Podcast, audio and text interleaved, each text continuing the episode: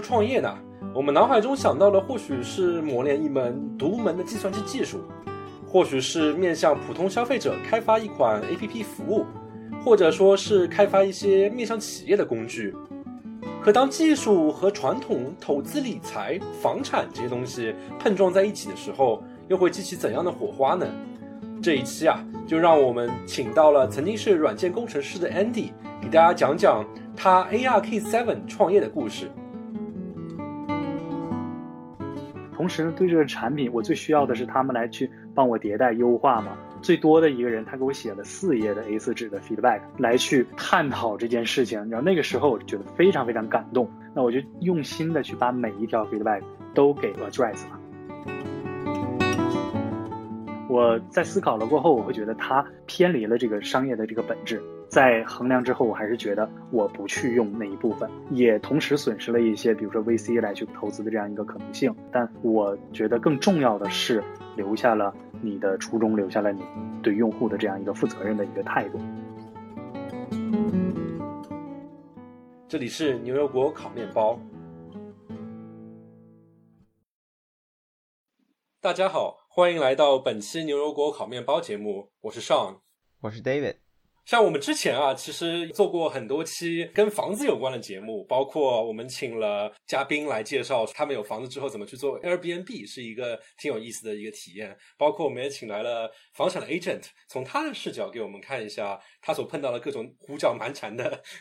客人是什么样的。包括我们也请到了三位非常有意思的朋友，他自己把自己的房子推倒重来，然后建出了一个符合自己满意的一个房子，也受到了很多听众朋友们的喜爱。然后我们这次感觉就是这条路上走了更高级了，我们请到了一位做投资类房地产 FinTech， 做一个房地产平台的一个朋友，然后给我们来介绍一下。然后另外一方面呢，像我们平时做技术啊，其实周围有很多朋友会想说，哎，我要做一个创业公司嘛。然后大家一般都会说，哎，要么我们做消费产品，做做个 A P P 之类的方向，或者说我们做一个 To B，给公司去做一些工具，但好像没有听到过什么朋友去涉足到 FinTech 这样一个神秘听上去非常高端的这样一个领域。所以说这一期我们就很有幸的请到了 Andy 来给我们讲讲他作为一个 FinTech 创业者的故事。大家欢迎欢迎 Andy。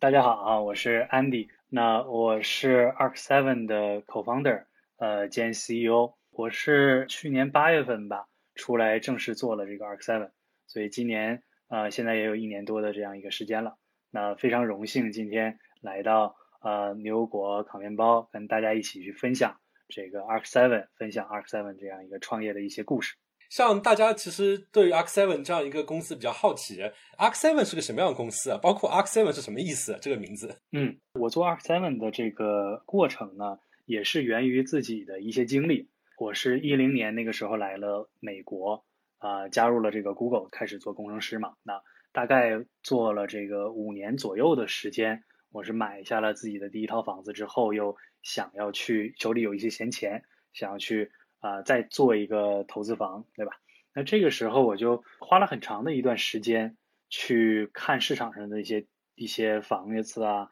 你要周末去看这些 open house 啊，就很 time consuming 的一件事情。呃，后来在买下房子之后，你就发现这个房屋的管理呀、找租客呀等等都是非常头疼的一个一个事情啊、呃，这是一个不是特别好的一个投资经历吧。后来我的朋友就也会推荐我说有一些其他方向的一些产品啊可以用啊，我就去研究了一下哈、啊。那有人推荐我说这个 REITs， R E I T， 它是 Real Estate Investment Trust， 是一个地产投资的一些基金。那也有一些像 P 二 P 的这样的一个地产的投资的一些产品啊，很多朋友听到 P 二 P 感觉这个毫毛就开始竖起来。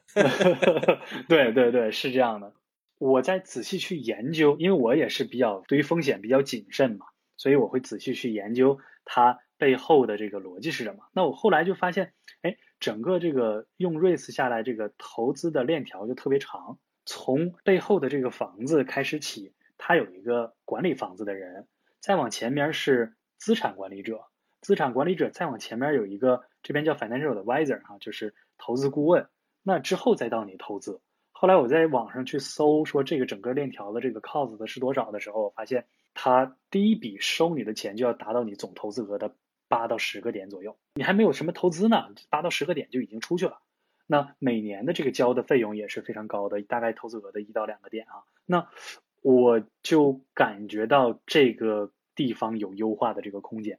那就像国内的你说这个呃瓜子二手车啊，它能够去优化这个你的这个租车买车的这样一个一个一个市场，是因为前面有一个很长的链条。你说阿里巴巴，你说淘宝，它是优化了这个买手机买卖东西的这样一个长线的一个链条。那 Arc 七 其实也是基于这样的一个想法开始做起，就说我们能让投资人和房子之间是一个直投的一个关系，就是干掉中间人，对，就是没有中间商去赚差价。其实这个国内的这样广告语说描述的比较精确啊，这个就是有 Arc 七 去想要往前做的这样一个起始的这样一个动因。那为什么说叫 Arc 七 呢？ Arc 在我心里会是一个承载着一个梦想，人们梦想往前推进的一个地方。那它也更像一个平台，这个平台呢，人们是有很多居住的空间在这个上面，所以这个也是地产的一个呃一个投资平台嘛。那我就取名叫做 Arc 七， 对，就是一个希望啊，给人一个安全感啊，去把这件事情去优化人们的生活啊，其实这个意思。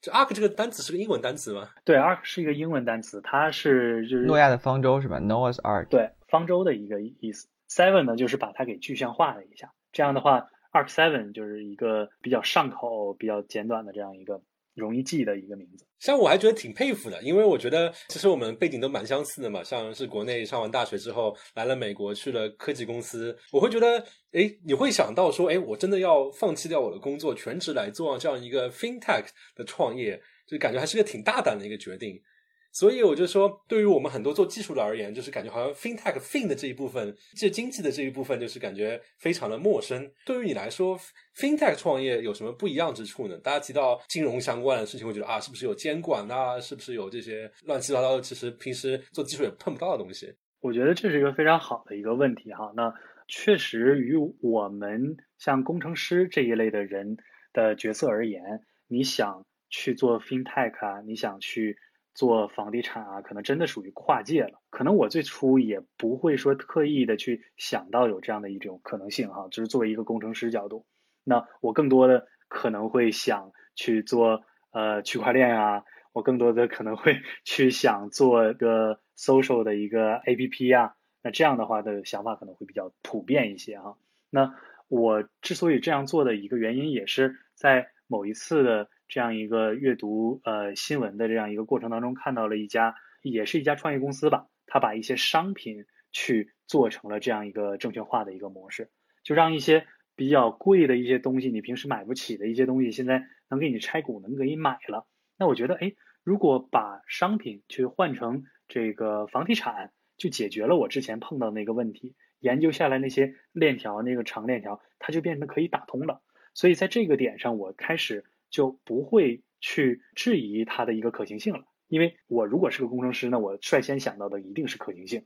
这点毫无疑问，也无法去探究它的可行性。可是在我知道了好像这里可以做之后，那我就去开始去研究，去网上去查呀，人家是怎么做的，去看 I C C 这边的证监会的这样一个要求啊，去学习这个法律知识啊，进而去找一个律师，都非常懂这个法律，懂证券化的律师去咨询这个可行性，让他们来去做这种不同的 regulation。 那再到后来去看到说哦，这个中间要涉及到 broker dealer， 那我们要去找到 broker dealer 来去合作，这个边界是什么，费用是什么，跟每一个去联系。所以前前后后大概花了这个一年左右的时间去拼凑出了这方面的一个可行性。那你在知道了这个可行性之后，接下来就更加思考的会是说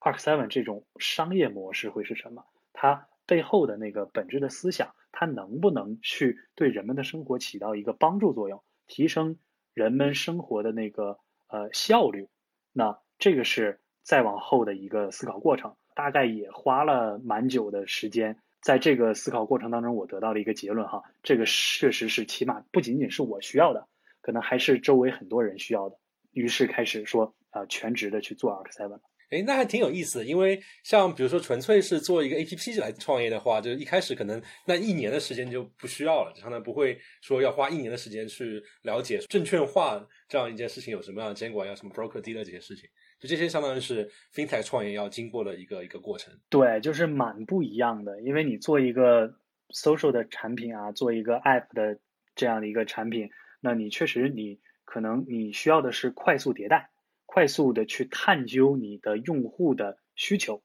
但做二十七而言则是一个另外的一条路径。那我们可能很明晰的知道说我在做着一件什么事情，我在做着一个工具，这个工具是我的用户啊、呃，我这一类的用户可能会需要的。那我在做的这个过程当中，实际上主要的目标是把它要做的精，做的细，这个用户体验一定要做到一个极致。这也是即使我出来了，决定出来了创业，全职创业之后，去年八月份，那我花了大概将近一年的时间，到今年五月份才说把这个产品磨到一个极致，让我自己如果我是投资者我愿意去使用的这样一个状态，我才开始逐渐的去接触到我身边的一些朋友啊，去跟他们说有这样的一个东西啊，他们来试用给我一些回馈了。这一点我还蛮有意思，因为一开始我也听从其他的朋友那边了解到 Arc 七 这个事情嘛，我第一听这个想法我说哎，这个好像看上去就是一个投资产品嘛，就好像是你的基金经理说啊，我们这边有一个新的投资理财产品，他们也就用产品这个词嘛。刚才你又提到了说你们做的是个工具，那么这两者之间有什么样的区别呢？对，所以在我的眼中其实它并不是一个投资类的理财产品啊，可能大家想到地产啊，想到你投资会自然而然的去想到这个没问题，但投资类理财的这个产品的定义可能是我是在把我自己的钱去交托给了一些人，这些人可能是资产管理者，可能是基金经理，可能是什么样的人，他拿着这样一个汇聚的钱去做一些投资的这样一些事情。所以我可能对投资类的产品是觉得我是没有控制我所投资标的的那个可能性的，我是不知道背后的那个资产包会是什么的，我是不知道这个钱具体投在哪。这让我想起来之前看电影大空头的时候，就是他们决定要做空，但是他们投资人不理解，然后就他就挂他电话就不睬你了、呃、对对，是这样的情况，就是中间的变数很多，而那个变数呢往往是人的因素，就往往是你相信的那个人或者你投资给的那个对象，他有没有干着他答应你干的事情，那这个风险其实是蛮大的。所以我说 Arc 七 是一个工具呢是什么样呢，是我在做搭建起了这样一个平台，让我的用户直接成为了这个投资标的，这个房某一套房子的那个直属的股东，这样的话你拥有这个房子的所有权，中间没有其他的人为因素，所有的链条都打通了之后，这个会更加有效率，你会全额的去享受到这个房子的租金回报，你会全额的享受这个房产的这个增值，所有的这个收入呢就不会有第三方来跟你 share 了，就相当于是说说白了还是一个你买了一个房子，只是说 Arc 七 使得他这个买了房子这个事情变得有更有灵活性。哎，对，没错，就是其实现实生活当中也有很多这样的一个例子，就我会身边会有一些朋友啊，他们几个人三五个人说我想投资一个房子，因为每个人买不起嘛，房子贵嘛，那这个时候各自出了一部分的资金，但我们可能出资不同的这个时候呢，我们就不能把三个人的名字都放在那个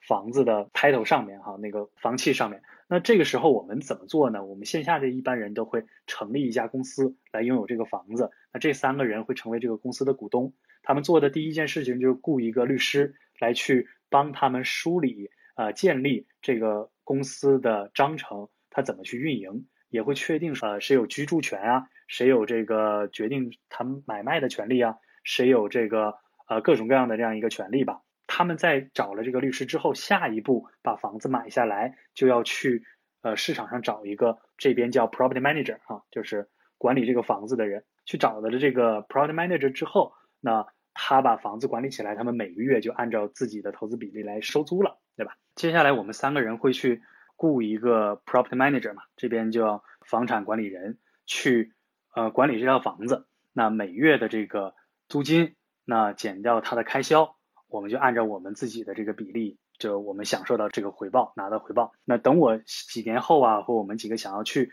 呃退出的时候，我们就一起商议。那大家都同意的时候，把房子卖到市场上，来达到这样一个退出目的。那其实从这个角度来看呢， Arc 七 就是把整个线下的过程给它线上化，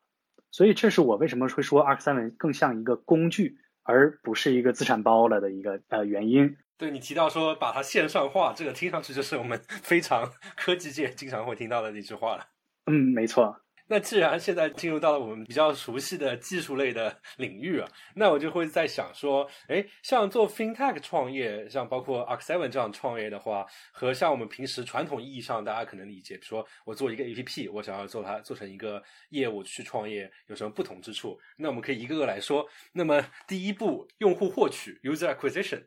那么像我们平时做 A P P 这种创业的话，大家会觉得嗯，反正下载一个 App 不要钱嘛，那我肯定说我要我要投广告，我要怎么怎么样，我在 App Store 上面我要让一开始的种子用户积累一个什么十万二十万的，然后看看用户怎么去反映这样一个东西，因为反正不要钱嘛。但是像 Arc 七， 比如或者说是 FinTech 总体来说，毕竟用户是要投真金白银的，那么它的用户获取会有什么样不一样呢？对，没错，这是一个非常好的问题哈。从我的视角而言，我会觉得有两方面。那第一方面，我最在意的事情是用户的体验，就是它不能够像一个传统的 app， 你可以说我稍微粗糙一点，我在产品推广的过程当中，我能去迭代我的这个产品。Arc 七是一个不同的轨迹哈。那我会非常非常在意我的用户体验。这也是我在去年八月份说全职开始做 Arc 七 之后，那花到了今年五月份的这样的很长一段时间去打磨用户体验，直到我个人会觉得我愿意用我的产品了，我个人如果是一个用户，我 OK 用 Arc 七 来去投资了，那我才说渐渐的把它去推广到一个市场。而第二点呢，在推广到市场的这个过程当中呢，我们其实面临的挑战也是不一样的，因为用户真金白银要去投资在这个里边，它的一个怎么获取用户的一个信任性，对对对，那就是一个一个难点一个问题了。而同样回归到 Arc 七 这个商业这个情况来说呢，我如果是用户，我还是会问一个问题，就是说我在你的平台上如果投资了，那我当我想要退出的，哎，你不是说你的 shares 可以卖给其他人吗？嗯，像一个交易市场一样去卖给其他人，但是如果我卖了没有人来买怎么办呢？那像这些实际的，对，就像鸡和蛋，蛋和鸡的问题，大家这个基本术语就是套牢。对对，是。那我又不能，我要让用户去解套，对吧？所以这个时候不能够让他去套牢，尤其早期一样愿意相信我们的人。所以呢，我就给大家设计了一种呃机制，这样的一种机制也算作一个 promotion 吧，就是让他们在两年之内能够以一个协议好的固定的原始购买价格，将他的所购买的股权卖还给我们公司。所以无形间我其实给他做了一个保本的这样一个 promotion 了。对，所以设立这个的原因就是在于说，哦，有些人会问啊，我的 shares 卖不出去怎么办啊？那我现在说给大家至少有一种你能够退出的这样一种方式了。这相当于是比如说校内网，当然我说这个可能有点暴露年龄啊。校内网刚刚出来的时候，就相当于你注册就给你送鸡腿 ，Arc 七 鸡腿就是这样一个保本的退出机制。没错，就是在你有一些疑虑的那个基础上呢，我们当然要做一些方式，使用一些方法去设计模式去打消这个疑虑了，就是为了种子用户这样。没错。那怎么找到这些种子用户呢？你就不能说像广撒网的像 A P P 这样。对，没错。而且最开始的时候还是回归第一点嘛，我也会特别的去在意用户的体验。那我在说五月份我觉得产品 ready 了的时候，我就给我身边的朋友，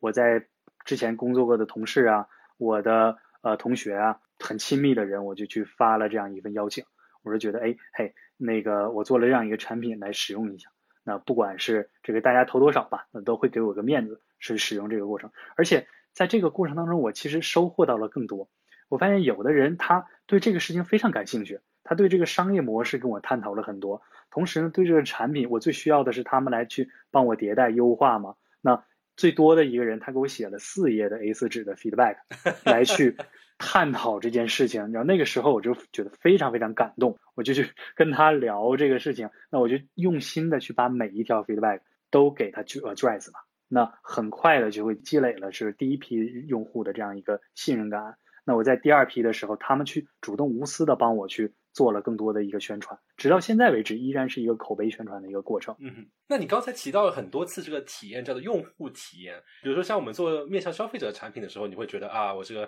看个视频要爽，我在那边看新闻要爽，那用户体验非常重要，包括有些时候可能一个动画也非常重要。但是像这样一个做 FinTech 一个跟钱打交道的这样的一个东西，那么用户体验是一个什么意思呢？有时跟做 A P P 之类会有不一样之处吗？流畅，其实最主要的用就是流畅。对，你在想要去使用这个产品，注册到下单完成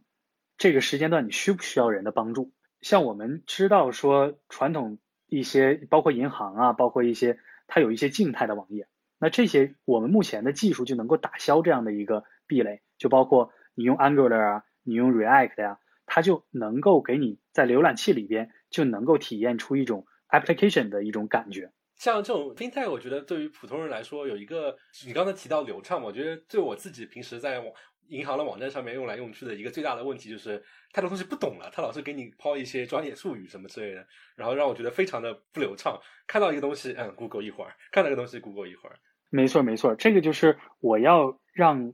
他需要的东西我给他展示，在关键的一个步骤能够让他知道他下一步要干什么，能够让用户知道我想要找什么东西能够找得到。就包括其实我第二批种子用户的时候呢，当他们加入的时候给我的 feedback 其中一项是说，哦，我想要知道我账户之前所有的 activity， 一个用户记录，对，用户的记录是什么。那当时我没有，那后来我就立刻去给他们 address， 去立刻给他们设计了这个我们叫 account statement 哈，就是每月的你的一个用户记录，对，所以他就立刻会知道这个事情。这是我会强调的，说我可能从我的产品二十三这个角度来讲，用户体验的流畅度是最重要的。除了刚才你讲的这些东西之外，我觉得跟投资跟钱有关系的时候，另外一个大家会经常会提起就是风险。早期的时候，这这个也暴又暴露年龄了。就我记得刚开始国人开始做股票的时候，就会有一句话非常流行嘛，叫投资有风险，入行需谨慎。那么对于你们来说，你们的风险是什么？用户的风险是什么呢？对于我们来讲的话，刚才提到说我们有种子用户哈，那我们给种子用户了一个两年这样一个保本的这样一个 promotion。对，但那是鸡腿嘛，不能每个人都有。对对对，没错。所以这个是第一重哈、啊，这个第一重的话，就是说如果市场出现了下行的一个风险，那其实他们是有一个权利能够把这个他所买的购买的股权卖回给公司，这种情况下是一部分人能够享受到的，种子用户能够享受到的。那么至于其他的更多的人呢，更以后的一个更广大的一个用户呢，那就是一个市场风险，就是我投资投资的是什么？投资的是一个固定的房子，那这个房子的升值归我，它如果说出现一定的市场下行，那我承担一部分损失，但中间的这个所有的租金，那这部分是我的一个收益。那其次呢，呃，是说碰到市场一些意外情况，比如说这个发生了火灾，那比如说之前说疫情会出现的这种打砸抢，那实际上我们会有这个保险来去 cover 的，我们会买的是那种专业性的一些保险啊，就包括说，呃，如果火灾的情况下，我们每一套房子至少有这个 一点二个 million 的这样一个保额。那你建造一个房子可能在四五十万就可以够了，等于你重新拥有了一个新的房子嘛。那只有一些极端的情况，就像地震，大家都会知道说加州这是一个地震的一个区域哈，那可能这一块是不会说被覆盖到的。坦诚来讲，我自己家的房子也没买，是因为地震险实在是太贵了嘛，对。这让我回想起来，你刚才提到的，就是说 Arc 七 其实就是一个工具，因为你刚才提到关于风险，其实听上去就跟买一个房子的风险其实是一样的事情。是的，我们实际上就是把它呃标准化了三个步骤。第一个标准化的步骤就是你在买房子过程当中的那个法律手续啊。那第二个标准化的步骤是我们去统一的管理房子，所以 Arc 七 做这个所有房子的呃这个叫 property manager， 那管理起所有房子，那按月去给你分发房租。第三个标准化的地方就是当有了前面一和二之后，我们就能够让这个他所拥有的股权在这个平台上进行一个自由交易了，那这个就相当于形成一个二级市场。哎，刚才我们聊到风险，你会觉得说嗯，它其实跟平时买房子也好，包括呃管理房产也好是非常相似的，所以风险其实是类似的。那么就回到刚才那个问题，就是说哎，那么既然买卖房产包括资产管理这些事情其实都有些非常传统的行业在做这个事情，那么对于你这样一个技术背景的出身的人来说，哎，技术在这样一个挺传统的一个世界里面能造成什么样不一样的影响呢？有什么样的优势呢？与我的理解哈，技术颠覆一个行业优化的是可重复的事情。嗯哼，对，就是 scalability。 没错，就是刚才我们提到了三个标准化，我们去标准化这个法律流程，嗯哼，我们做过一次之后，那其他的所有房子都可以重复的用技术来解决了。这是刚才提到了说很多个人一起来买这个房子这些法律相关的事情。没错。第二点是在房屋管理上，那一个 property manager 他做的事情包括什么呢？房子空了，我要去给他打广告招租，那其实就是一键 post 到这个招租平台嘛。那接下来说我需要有人来去想要看，那这个时候你有带看的师傅，如果说这个房子有地方需要维修，那你有维修的师傅，甚至说一些出现一些法律的纠纷，那这个时候你是需要的专业性的那个律师，这一部分的呃维修师傅也好，装修师傅也好，带看师傅再加上你的律师也好，我们统称为叫做 professional 专业人士。所以 Arc 七 在这个里边呈现的技术性就是我们怎么去把这个协调的功能给协调好。同时呢，我们给我们的租客开发了这个 mobile app， 就是一个它可以在这个 app 上面自动的去交房租，连接银行账户，那它有需要报修的时候跟我们直接的沟通，所有的记录都在这个系统上。那我们收到了这个钱之后呢，我们把它刨掉地产税，刨掉其他的维修维护费用，把它按照我们用户的这个持股的比例啊、期限啊去给分发下去，年底这个报税等等这一系列的算账的这个过程，它其实都需要 I T 在这里边扮演非常重要的角色的。那再往后一步，上面标准化之后，我们第三个标准化是股权的交易，这一部分也是需要去 I T 去撮合、去记录、去优化买卖，是这样的一个过程。所以整个 Arc 七 的逻辑其实就是在建立在 I T 去解决重复劳动、优化效率的基础上。嗯哼，像我们提到技术之所以能够被像风投这些青睐的原因是在于技术就它的边际成本很低嘛，就是当它业务变得非常巨大了之后，那么就是扩展会非常快，并且新获取个用户其实不需要成本，有这样爆炸性的成长。那我不知道像你去找投资人的时候，他你的投资人会让你爆炸性成长吗？对，买房给大家感觉都是一个挺慢的一个过程，那如何去有爆炸性的成长？这个问题是问得非常好，其实它也是在我过去当中碰到的一个挑战或者难点之一吧。就我在聊 V C 的时候呢，很多人也是期待说我希望有个爆炸性成长，可是你知道就是有些行业并不一定是这样。对，而且他们也会看一些风口啊。嗯，在我在融资的时候呢，也会考虑说，哎，如果你跟区块链挂钩如果你跟大数据挂钩，那都是一个非常好的融资的一个可能性。我其实当时还真的去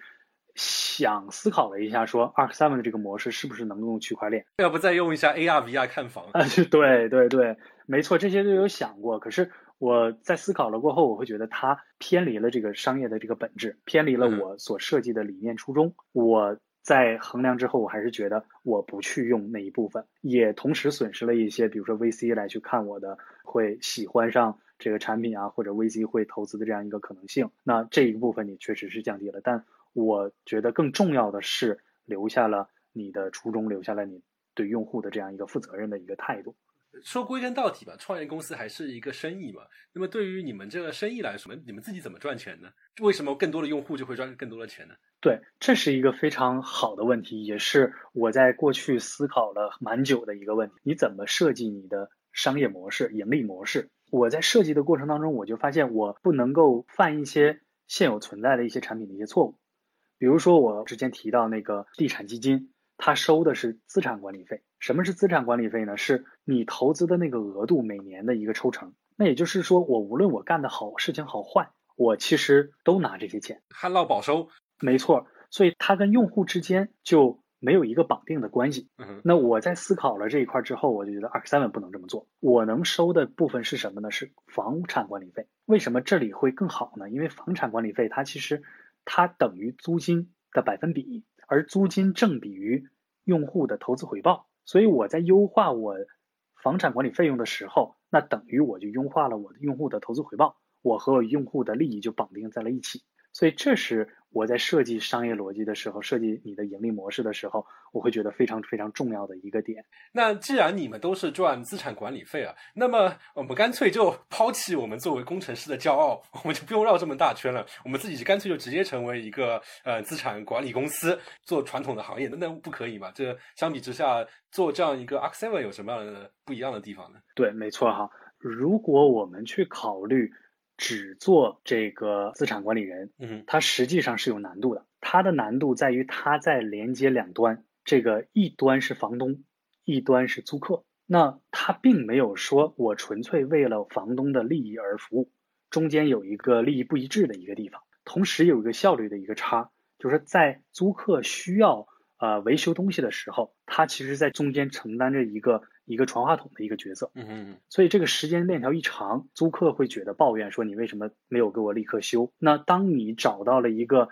呃这个价格贵的时候也好，或者质量不好的时候，他甚至房东那一端也会抱怨你的这个质量如何。另外的一个层面呢，是你和房东之间签订的这个契约，这个合约啊，往往是一年期左右的，你不会有一个长期的视角来去真正的去打理这套房子，爱护这套房子。 二七 的这种模式做下来之后，和传统意义上的资产管理人不同的地方是什么呢？是我们其实捏合了资产管理人和房东这样一个角色，所以租客在跟我们沟通的之间就是一个一对一的沟通，有问题我们立刻修，需要做什么事情我们立刻做这个决策，而我们会长期管理这个房子，那我们的视角也集中于长远的这样一个优化。所以在这种的一个思考下， 二七 才能真正做到一个我为我的用户是呃服务，而我们的利益是站在一边的这样的一个情况。哎，其实真的是刚才跟你聊了这么多东西，我就有一个想法，就觉得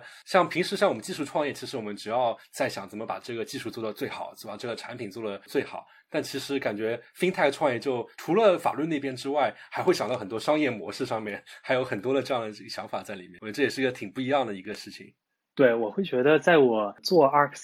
其实成长蛮多的部分是这一部分。在以前呢，更多的是工程师啊，你从一个工程的一个视角啊，技术的一个视角去看待事情嘛。在做二七的过程当中，你就能够去打开你的眼界，其实从更一个更宏观的一个角度来看这个结构化的一个设计。对，尤其是我如何能够让我和用户站在一边，这个是我其实后来学到的，也是一直在思考的这样一个问题。对，这个非常商业吧，就相当于是从利益角度开始去思考问题。嗯，对的。我有有个好奇的一个问题是想问一下 Andy， 那因为现在全球都处于一个疫情的期间哈，那整个新冠疫情对于你们这个行业会产生什么样的影响呢？新冠呢会对呃租房市场啊产生不同程度的一个影响，这个就要求我们在选房的时候，其实要更加着重的去选择标的。我们在选这个标的的过程当中，就要考量到说它的地理位置，它的租金会受到什么样的一个波及。像新冠会带来带来了两种不同程度的影响。第一种的影响是大家都居家工作嘛，这个时候就让人们去搬离了像三藩、像这个阳谷县这样的一个大公司聚集的地方，那人们会走得更远去居住，远离宇宙中心。是的，城里边的租金就会有很大的一个下滑。第二个影响呢，是在一些稍微呃贫穷一点的地区，他们失业率会高一些，那么他没有钱去交房租。那这个就以奥克兰为例，所以我们在过去选房的过程当中就避免掉了这两个影响比较大的一个地方。那我们选在了这个 Berkeley， 那 Berkeley 这个地址呢，往东它是有学校，往西呢是三藩城里边，往北呢有一些基础服务的公司，往南呢是这个奥克兰，它是这边的一个商业中心，所以这里边的租金的这个情况呢，相当于影响是比较小的。对，所以我们从去年八月份买下了房子，到今年的十月份的这个时间段，那我们还没有碰到说我们的房客不交租的这样一个情况。所以相当于是通过房地产投资这边的一些专业性的知识，能够正好是避免了这样一个疫情的冲击。嗯，是的。哇，那我觉得今天跟你聊下来之后，我觉得哇，真的是感觉做 FinTech 的投资还是对人挑战好大呀。你开始的时候我们有法律的专业知识，然后我们要做这样的一个产品，需要打磨这个产品，需要我们传统意义上技术产品的专业知识，然后后来又聊到了说呃，我们要考虑商业模式，怎么让利益去站在一边，又是商业方面的专业知识，最后我们又聊到了说我们有房地产投资的专业知识。这个感觉 Andy 你现在已经变成十项全能了。对，我会觉得这个过程确实让我也是让人能够成长不少，而在做的这个过程当中呢，也是非常吸引到了很多人来一起帮我，就包括说地产那一部分呢，我当时做了 prototype 之后，吸引到了我的呃第一个合伙人，他叫 Jim Howard， 他是在这边做了十五年的这个经纪人，他做到了 Wall Street Journal 全美前一百的 agent， 非常厉害的人。对，我把他加入到团队里边。那后续的从两个人发展到现在的六个人这样的一个程度呢，后面的四个人其实都是我后面的用户，从他逐渐使用这个产品到呃喜欢上这个产品到认同这个理念，最后加入团队，我觉得是一个非常温暖和非常让越来越做会感觉越来越坚定的这样一个过程。对，我们在从零走到一的这个过程当中，这个队伍反而还越来越壮大，是一个蛮欣慰的一个事儿。那我也希望这期节目能够给在座的很多观众，特别是说对于传统行业、对于金融 FinTech 这些行业的有一些想法的朋友能够有所启发。毕竟 Andy 作为一个已经算是个前辈了，他一路走过来走到现在，呃，非常感谢 Andy 今天花这么多时间给大家分享。那最后一个问题，那就是说像 Arc 七， 大家我们聊了这么多嘛，那么具体作为一个用户来说，怎么找到你们呢？如果想要投资或者了解更多的话，或者说就是看一下你产品打包多好，给你提提意见。对，那我是非常感谢，如果大家能够呃说给我们提意见的哈，在我过去做的这个段过程当中，我说招募种子用户，那就是种子用户给我们提了很多意见，去把产品打磨到极致。大家可以去走到 arc 七 点 com ark